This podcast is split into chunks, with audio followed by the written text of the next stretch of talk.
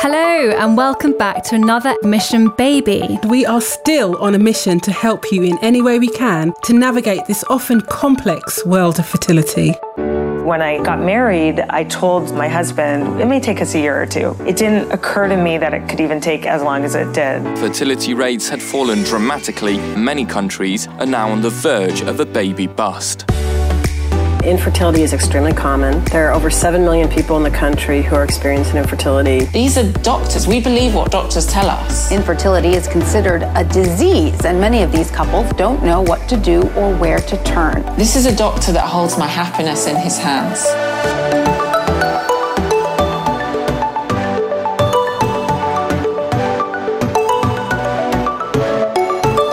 Thank you to everyone who has contacted us with support and questions. We absolutely love hearing from you. Your journeys and resilience are just incredibly inspirational. In this episode, we are going to really dive in and try to get some answers to challenges that so many men and women face. Today, we have a fantastic consultant with us who's going to help us answer some of your questions. Yes, it's our first male consultant on the podcast, but we thought when it comes to male infertility, hearing from one of the leading male consultants in the UK makes sense. Yes, we did. So welcome, Dr. Abramov. Welcome. Thank you. I'm very pleased to be here, and I'm flattered to be the first male consultant. You must be very special. You are very special. Thank you. Tell us a little bit about how you came to dedicate your life to trying to help people conceive. So it actually started at the end of my medical school years. Something changed in the IVF scene. This was the dawn of micromanipulations of procedures done in the lab under the microscope to improve the chances of fertilization in cases of severe male factor subfertility. At the time when I was reviewing the literature and writing my dissertation, we had been too concerned about the negative outcome that just sticking a glass needle into the egg and injecting one sperm into it, a procedure called ICSI that we now do very often, that this procedure might have a detrimental effect on the egg. So we tried all sorts of procedures that were not that invasive, and I was writing about those when at some point someone claimed that accidentally he went through the surface of the egg and injected the sperm into the egg, and fertilization occurred, and babies started being born as a result of this procedure. Wow. So it revolutionized what we can do in cases of male factor subfertility. Up to that point, if men had very, very low sperm counts, their chances of conception with IVF, with standard IVF, during which you only incubate the eggs with the sperm overnight, and you hope that at least one egg will manage to get into the egg and fertilize it, the chances of fathering a child with this standard procedure were very, very slim. We have a lot of questions for you from our listeners. So where do we start, Simone? Let's start by asking you about male infertility. I read an article recently which said that in most couples trying to conceive, half of the time the problem appears to be with the woman and half of the time the problem appears to be with the man. This may be quite obvious to you, but I think to a lot of women, this comes as a bit of a shock, actually. True. We start exploring the contributory part of men in that equation called fertility, and we reveal more and more interesting findings. So, generally speaking, we tell men they have an issue with fertility when we find that their sperm count is low, or the motility, the percentage of sperm cells in movement, is low, or that the morphology is suboptimal. There's only a very small percentage of sperm cells that look normal under the microscope. But apparently that is not necessarily the end of the story. Sperm has got one task, and that is to deliver the male DNA, the genetic material, along a certain journey outside its body so that it can fertilize the egg. And apparently, the way that the genetic material is packed within sperm cells has an implication on its ability to end up with a successful pregnancy.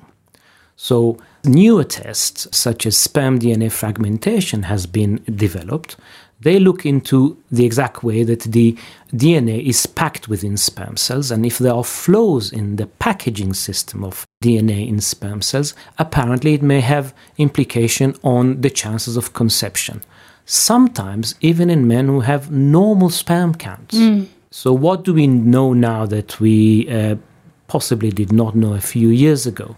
We know that in cases of unexplained subfertility, all those cases who were told, you know, we find nothing wrong with you, sperm count is all right, the female partner is ovulating, tubes are open, there's no endometriosis, that a high proportion of those couples actually suffer from occult male factor subfertility when the issue is with sperm DNA fragmentation.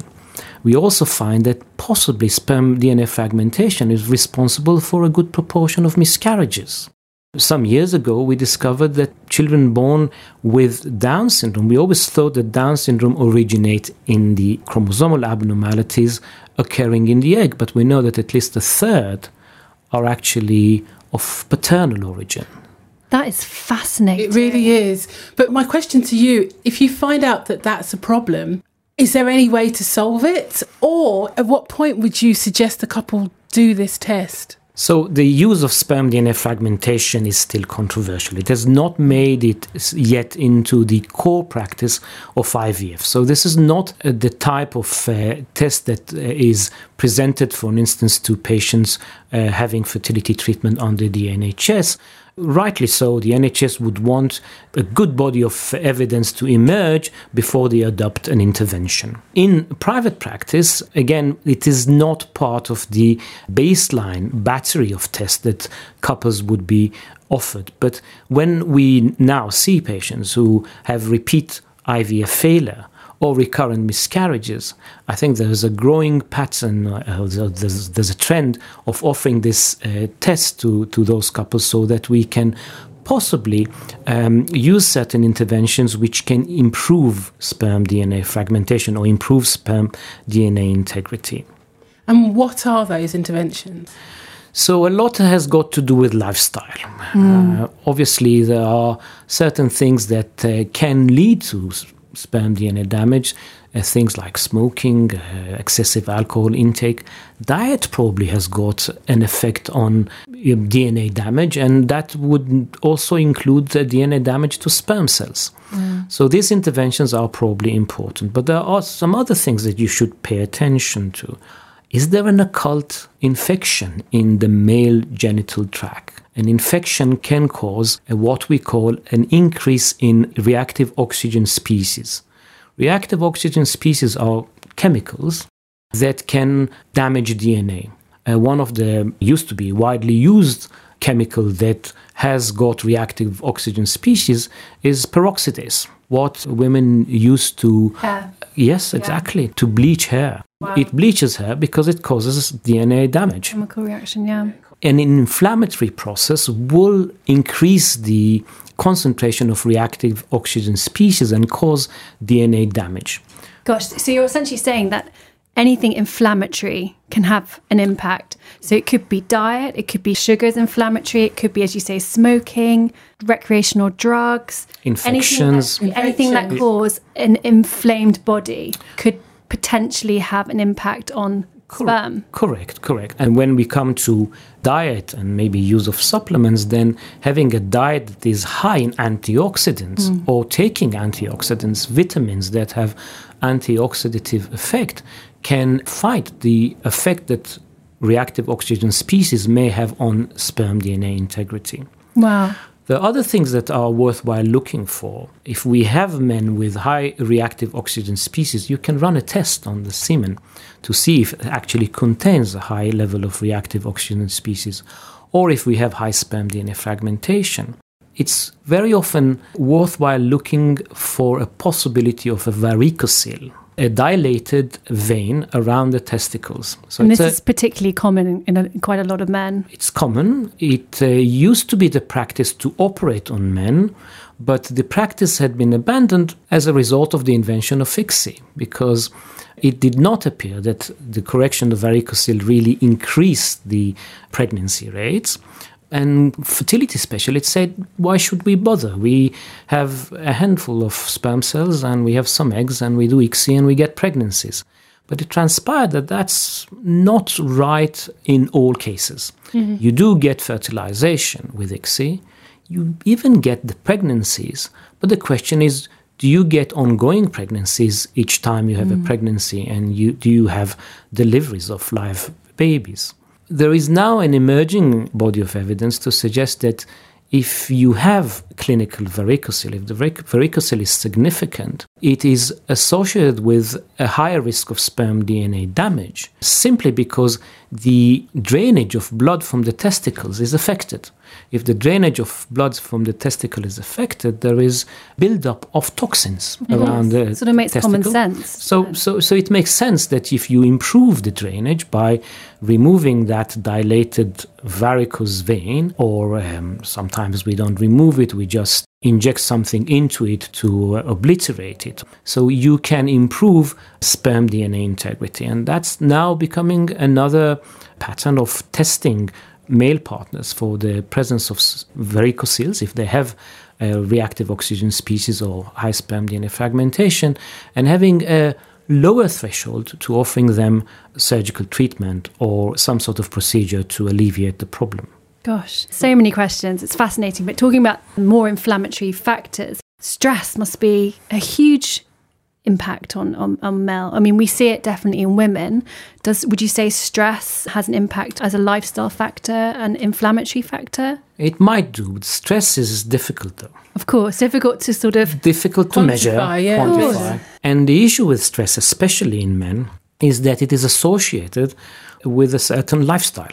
If you are running a stressful job, then you're a little bit more likely to smoke and you're a bit more likely to have a drink or two. So it has a bit of a domino effect. You probably exercise less and you probably eat unhealthily too, because we binge eat when we are stressed, don't we?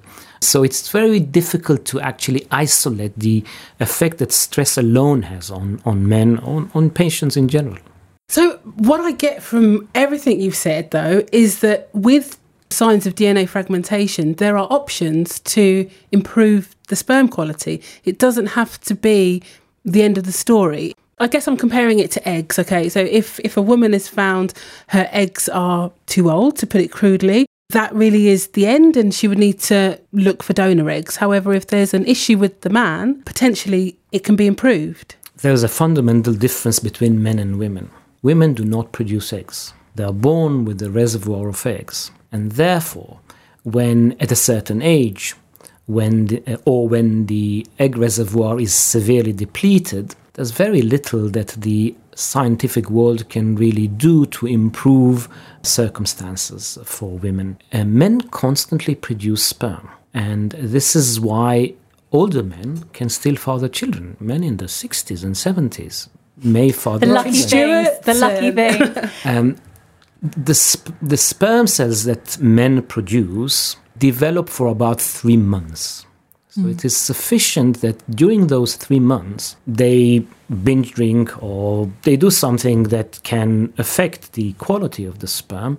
And then when they produce it for treatment, the quality of the sperm may not be great to give them the desired outcome. If you restore it, it is very likely that the next 3 months, the next 6 months, you will actually improve the quality of sperm. And this is what we work on. Myself, and I think there are other consultants there too, have resorted to not rushing to offer patients or couples fertility treatment before we actually tick that box too, of knowing what is the quality of the sperm that is going to be produced on the day of the female partner egg collection, so that we have optimal chances of successful treatment.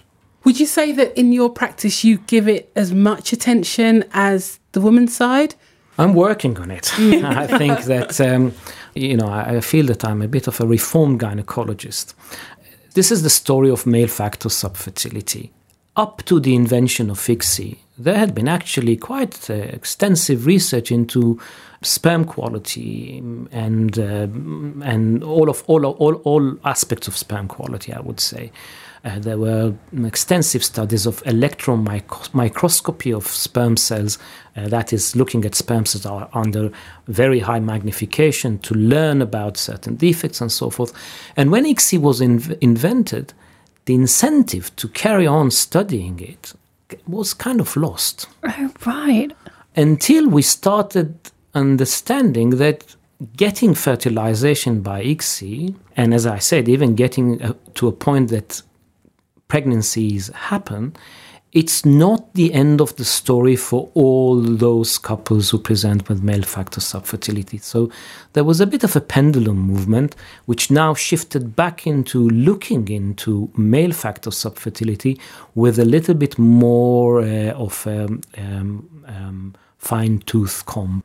I'm really grateful for that change, actually, because ICSI is great, but it's not the end of the story, is it? And again, the major parameters that are normally looked at regarding male sperm, as you mentioned before, so the concentration and the motility and the volume and all the main four factors, it's not the end of the story. And sometimes people can depart a clinic or a hospital, the male thinking he's absolutely fine and the problem is therefore with the woman. But we know that it's helpful sometimes to dig a bit deeper. So I'm grateful that the fertility world is coming back round and DNA fragmentation is getting bigger. You're absolutely right. And there's another aspect to this discussion, and that is that men tend to be left out during that process of IVF treatment. Mm. So it's a paradoxical thing, really. You come to the fertility clinic and you see a doctor because there's male factor subfertility, but then all the treatment is delivered to the female partner. Yeah, the focus is always on the woman. As one of my colleagues once put it, men become vehicles of sperm for the purpose of IVF. They do. Yes, they do. And that's not right. It's not right, because having male factor subfertility is a health issue. It's a health issue because there's also more and more evidence to suggest that men who have suboptimal sperm counts are more likely to have a whole host of other health issues, or that they are at a high risk of developing other health issues. So I think we need to start paying more attention to that and not just say, okay, all right, you have male factor subfertility, let's do IVF or ICSI and get you that baby. I think we want to see what can we do to improve what happens in the male body around that issue of a reduced sperm count. So what kind of illnesses, ailments might subfertility semen be a precursor to? So, for instance, we know that bad lifestyle can cause sperm issues, but bad lifestyle can also cause lots of other issues: heart disease, high blood pressure, diabetes. So, seeing a patient who is in his 30s with low sperm count, who is probably a little bit overweight or, frankly, obese, a smoker, his alcohol consumption is slightly above what you would think is the healthy threshold, is an issue. You need to address those aspects of his health, because if you don't, he will carry on, and at some point they will develop hypertension, heart disease. His risk of cancer might be higher too. There's another thing that we miss speaking about, and it's very important: frequency of intercourse. Frequency of intercourse has got an effect on sperm quality. Of course. Stagnation is not good for sperm. And you would be surprised to learn. No, I wouldn't. I really wouldn't. How low frequency of intercourse is in some of our patients. Really? Because of a whole host of reasons. Lifestyle, jobs, relationship issues. Mm-hmm. And being told you have subfertility doesn't help your sex life. No, it really doesn't. No. So let's get to the nitty-gritty. Like, how often should intercourse be for optimum sperm?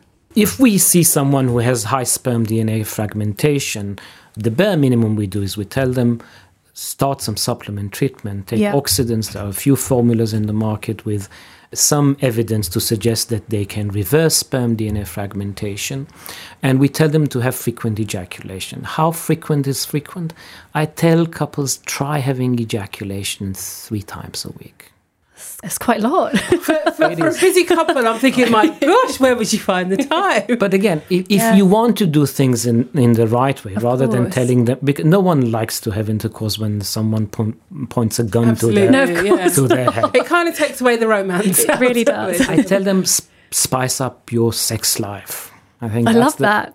That's the best thing you can do for yourself. Yeah. Spice up your sex life because it will possibly help you with your sperm quality, but also because what we will do here for you is likely to ruin your sex life. Yeah. So if you preempt it by doing things, so take a few more weekends away. Yeah. I don't need to tell you what to do, but whatever. I love this advice. I think it makes under sense though, doesn't it? Yeah. And you were speaking about supplements for oxidative stress, and I know they all come with differing levels of research. Normally it's quite small groups that have been used to produce the research, but would you point your couples towards the supplements, or would you really stress the lifestyle changes?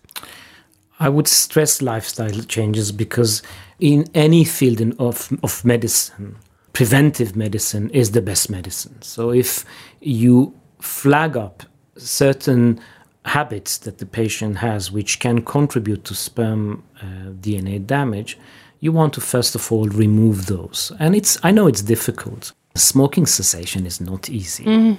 But there are ways of doing this. Diet and losing weight and having healthier diet is also not a very easy thing. But professional advice, seeing a nutritionist who can tell you what to do, what kind of tricks to use, etc., is helpful. And we have access to some fantastic professionals there. And it's an easy win as well. I think it's a very easy thing to do, to change an element of your diet and look at nuts and selenium and the minerals that are seen to help with sperm. I mean, I know it can be hard to make a lifestyle change, but just to go back to the fact that for men, you can see a massive change after 3 months in the sperm quality after lifestyle changes. So it can sound really harsh if a doctor's saying, you need to cut down on your alcohol and maybe have less takeaways and, look at your lifestyle choices. But it doesn't take long, actually, to see amazing results. Sure, you can.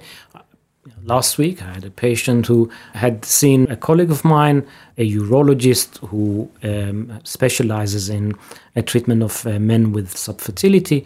And my job had already been done because the initial sperm DNA fragmentation test showed high scores. And this guy took it seriously. So he reduced weight, he started exercising. Oh, he's a good one. Yeah. Changed his diet, he reduced alcohol intake. And you could see through two additional sperm DNA fragmentation test, the scores dropping. And that's I think that's phenomenal. Yeah, that's incredible. Now, we were touching on this earlier before we started recording. Is there anything visual? I know with a normal semen analysis, there's something quite visual. You can show a couple what's happening with the semen sample. But with DNA fragmentation tests, is there anything visual that can be shown? You normally have a score, so it's a percentage. Right. But what I found really helpful is that you can put the score on a scale, because also you need that scale to counsel patients. And, so it's very difficult to interpret the results in layman's terms and tell them where they are at. So if you put it on a scale, you tell the male partner, your sperm DNA fragmentation is here. Ideally, it should be there, but you're not that long out from what is considered to be a normal range. So if once you see that on a visual scale, I think it makes it easier for you to actually have a target, have something to aim to achieve. So we use that very often. One of the challenges is knowing how helpful that could be. in practice, for many couples, it's just another thing to pay for without realising how important it can be.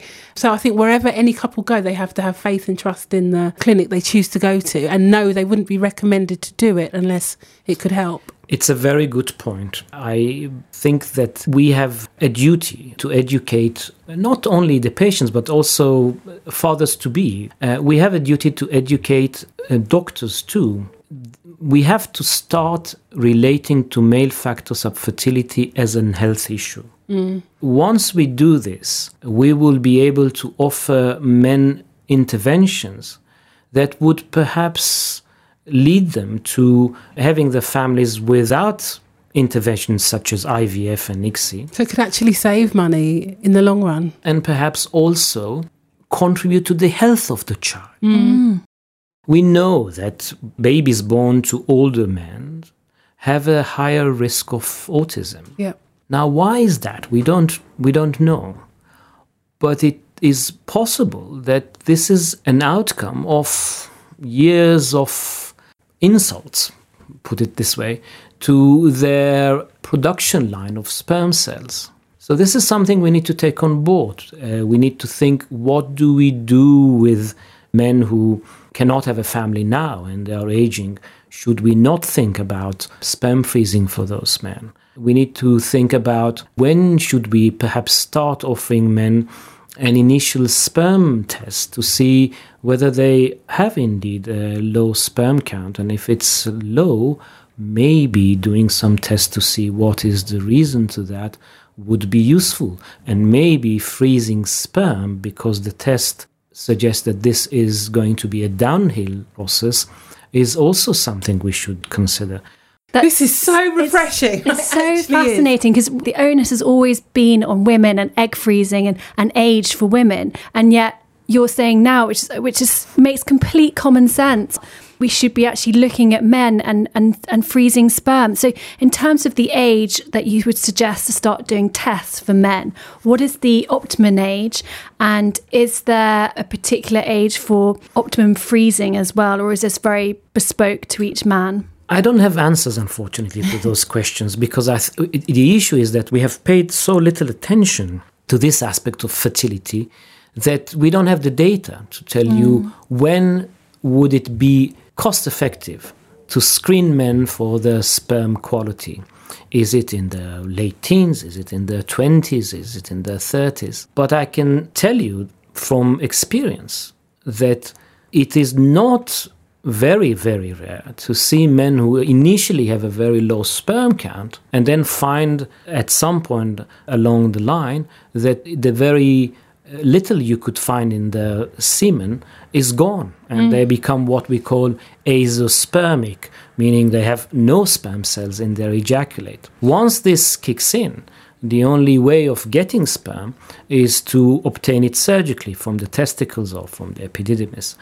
But it is perhaps the case that if you diagnose those men with low sperm count early on, you can freeze sperm and then make it a lot more likely for them to have children in the future, and certainly maybe spare them, not unnecessary, but spare them an expensive and a painful and an emotionally difficult procedure to go through. Of course. It seems like complete common sense and a wonderful security. I'm thinking as a society, people often focus on women's want or desire to be parents, but I think it's helpful to look at it as a whole, and young men do often dream of one day being a father as well. I just think the conversation quite often has been focused on the woman's desire, but it most definitely speaks to young men, and they would have the desire too. So it's a perfect security option for them. I completely agree with you. And talking about the conversation, I know we've spoken about the language used with a lot of the treatments with women in the consultation room, but I know that you're interested in the language used for men in your practice. The difficulty we have with men is that they don't talk much, do they? No. So I get a lot more feedback from my female patients about how they would have wanted me to phrase things maybe a bit differently, and I'm very open to that. I love it when someone feels comfortable with me and she says, you know, the other day you told me that, and actually I wasn't very comfortable with the way you phrase it, and we learn. The day I stop learning from my patients is the day that I will probably retire. All credit to you. Yeah, so, absolutely. Credit to you. Absolutely. The difficulty with men is that you don't learn much because they hardly talk. Telling men your sperm count is zero is very harsh. Mm, very harsh. And especially when it is presented in a way that, it has no preparation or... zero is something you don't want to use when you communicate such information to a patient. You have to be very careful with your wording. You don't go in another field of medicine, completely different field of medicine. You don't sit in front of a patient and you tell him or her, you have cancer. That's not that dissimilar. Telling men that they have no sperm cells in their ejaculate or that the sperm cell is of a very low count is a life-changing event. Mm-hmm. And the doctor who delivers the news has to be aware of that this is a life-changing event. Of course, the duty of care. So the wording is very, very important. Even before we get to that point when you break bad news to the patient, you see couples and you spend a long time taking history from the female partner and then you write a few sentences about men, which is not right. Mm. And very often, I think doctors forget to ask them a simple thing. Will you be all right producing a sample in our production room? Yeah. It's not to be taken for granted. No, it really isn't. You just kind of underestimate. It's a lot of pressure. Yeah, it really isn't. And everybody is different. I think the funniest answer I've had to that question is, Simone, I've been practicing since I was 15 years old for this moment. But on the flip side, there are a number of people I can think of who really, really struggled. And it's so important to find out before the actual day of egg collection. So some people see the semen analysis, which in most places will take place before. Many people will see it as often an inconvenience, but it's so important because not only does it need to be analysed, but we need to know that actually on the day of egg collection, there's going to be a partner for the eggs. Absolutely. And the difference between just the semen analysis and the production of the sample for the purpose of fertilization of the eggs is that when men produce that sample, their partner is in theaters or in recovery. Their stress levels are at a different scale to what they had been when they just produced a sample for a test. And we need to understand that. We need to be empathic to it. And there are alternatives. The pressure, exactly. And there are alternatives. It does not have to be in the production room. It can be in a hotel room nearby the unit. If you live nearby, it can be at home. If you don't discuss this with your patients, you find out about it when it's a bit too late and the poor man cannot produce. Mm. Mm. So we use the term stage fright. Not to put it mildly, you can be the best actor who goes out every single night and performs brilliantly. And then on one occasion, you just get hit with stage fright.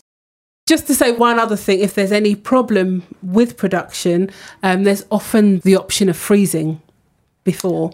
You can freeze sperm before, that's a very good point. So when it comes to freezing sperm, how does it survive the thaw and how much of it does? It's a good point. We prefer to use fresh sperm, but it's okay to use frozen. Let me remind you, almost all donor sperm cycles, they are frozen samples. Okay. And they produce babies. When you freeze sperm, you always take a small fraction of the specimen and you do a test thaw on it. So the test thaw can alert you whether the results of the freeze-thaw process are not detrimental to the quality of the sperm. If there are, you need to start thinking about alternatives. But more often, they are not. More often, the survival is actually fine. Fantastic. It's well worth to know. I think that can take the pressure off sometimes as well. Again, often there's a price tag attached to it because it's people's time, it's lab time, it's materials, and everything. But if the issue is there, I'd urge anybody, just be honest with your treating clinic and know there's an option. Yeah, exactly. Openness here is the key. The rapport you'd establish with the male partner is very important. I want men to be able to say, listen, mate, I think I'm going to struggle there. Mm-hmm. And then once they say that, you can then prepare, you can then have a frozen sample as a backup. I don't suggest you do this universally to all couples because, as you said, there's workload and there are costs associated with this approach. But if you are able to just flag up when this is becoming an issue, then you can take measures to make things much better for the couple. So, Dr. Abramov, what would be your 3 pieces of advice for any male about to start fertility treatment? Firstly, that they should talk. They should talk and express any concerns they have, any anxieties they have. They should be forthcoming. Yeah. That helps the process in terms of conveying any history, lifestyle habits, and so forth. I don't always take it for granted that they will be open about it in the presence of their partner. It's okay to mention it at a different stage in the treatment, as long as you share it with your consultant and you seek advice. Don't keep it for yourself. The same thing is true for when things get rough. It's all right to feel anxious. It's all right to feel depressed. The fertility journey is, for many couples, a very long, dark tunnel. Absolutely. And you want to have someone, as bad as it may sound for many men, you want to have someone to hold your hand. It's okay. You are not less manly if that's what you require. And this is very important. The other thing that I would suggest is that you take good care of yourself. You eat well. I don't ask men to stop having alcohol altogether, especially if the sperm count is all right. But I would say reduce it, enjoy it, don't overdo it. Stop smoking, stop any recreational drugs. And I would say have sex. Fine pieces of advice. I think that would be music to many men's ears, actually. Thank you. Those words are so reassuring. So we're all trying to be a bit more green these days and healthier. And healthier. And we're being encouraged to stay away from our cars and maybe get on a bike to get us around. But we do know that this can have a detrimental impact on semen quality. To an extent. If you cycle daily and you cycle a short distance, I don't think that this is something you need to be truly very concerned about. But if you cycle a lot, that might have an effect on your sperm count. How do we know this? The data comes from triathlon athletes. Right. So triathlon athletes, they jog and they cycle and they swim when they exercise. And we found that the degree of sperm deterioration did not relate to the amount of time they spent swimming or jogging. It related to the amount of time that they spent cycling. We don't know exactly why this is the case. We don't know whether this is because of the tight clothing you wear when you become professional or semi-professional cyclist, whether this is the saddle. The heat, maybe? The heat, the saddle, we don't know, but we know that it has an effect. So I would say, like many of the other things we recommend, if you do this and you enjoy it, I would not take it away from you, but do not overdo cycling. So basically, don't cycle for long periods of time, but cycling every day isn't necessarily a problem, but it's the length of time per day that you spend. That's correct. If one cycles 20 minutes to work with and then 20 minutes back, I don't think that's going to affect them. Okay. So helpful. So interesting. Helpful. I mean, we've covered so much and it's just been completely enlightening. So thank you so much for coming here today, Dr. Abramov. I really hope that men listening to this will take a lot of positives from what they've been told. Ultimately, there's many different avenues that you can go down to resolve the issues. Even if you do have a semen sample where the results are low, there are quite often options for you. And ultimately, it's a 3-month rule again. In 3 months, so much can change. And it's good to talk and be open. It is good to talk.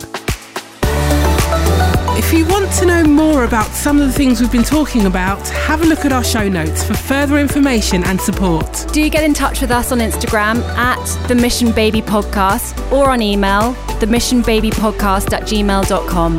Keep the faith. Keep the faith.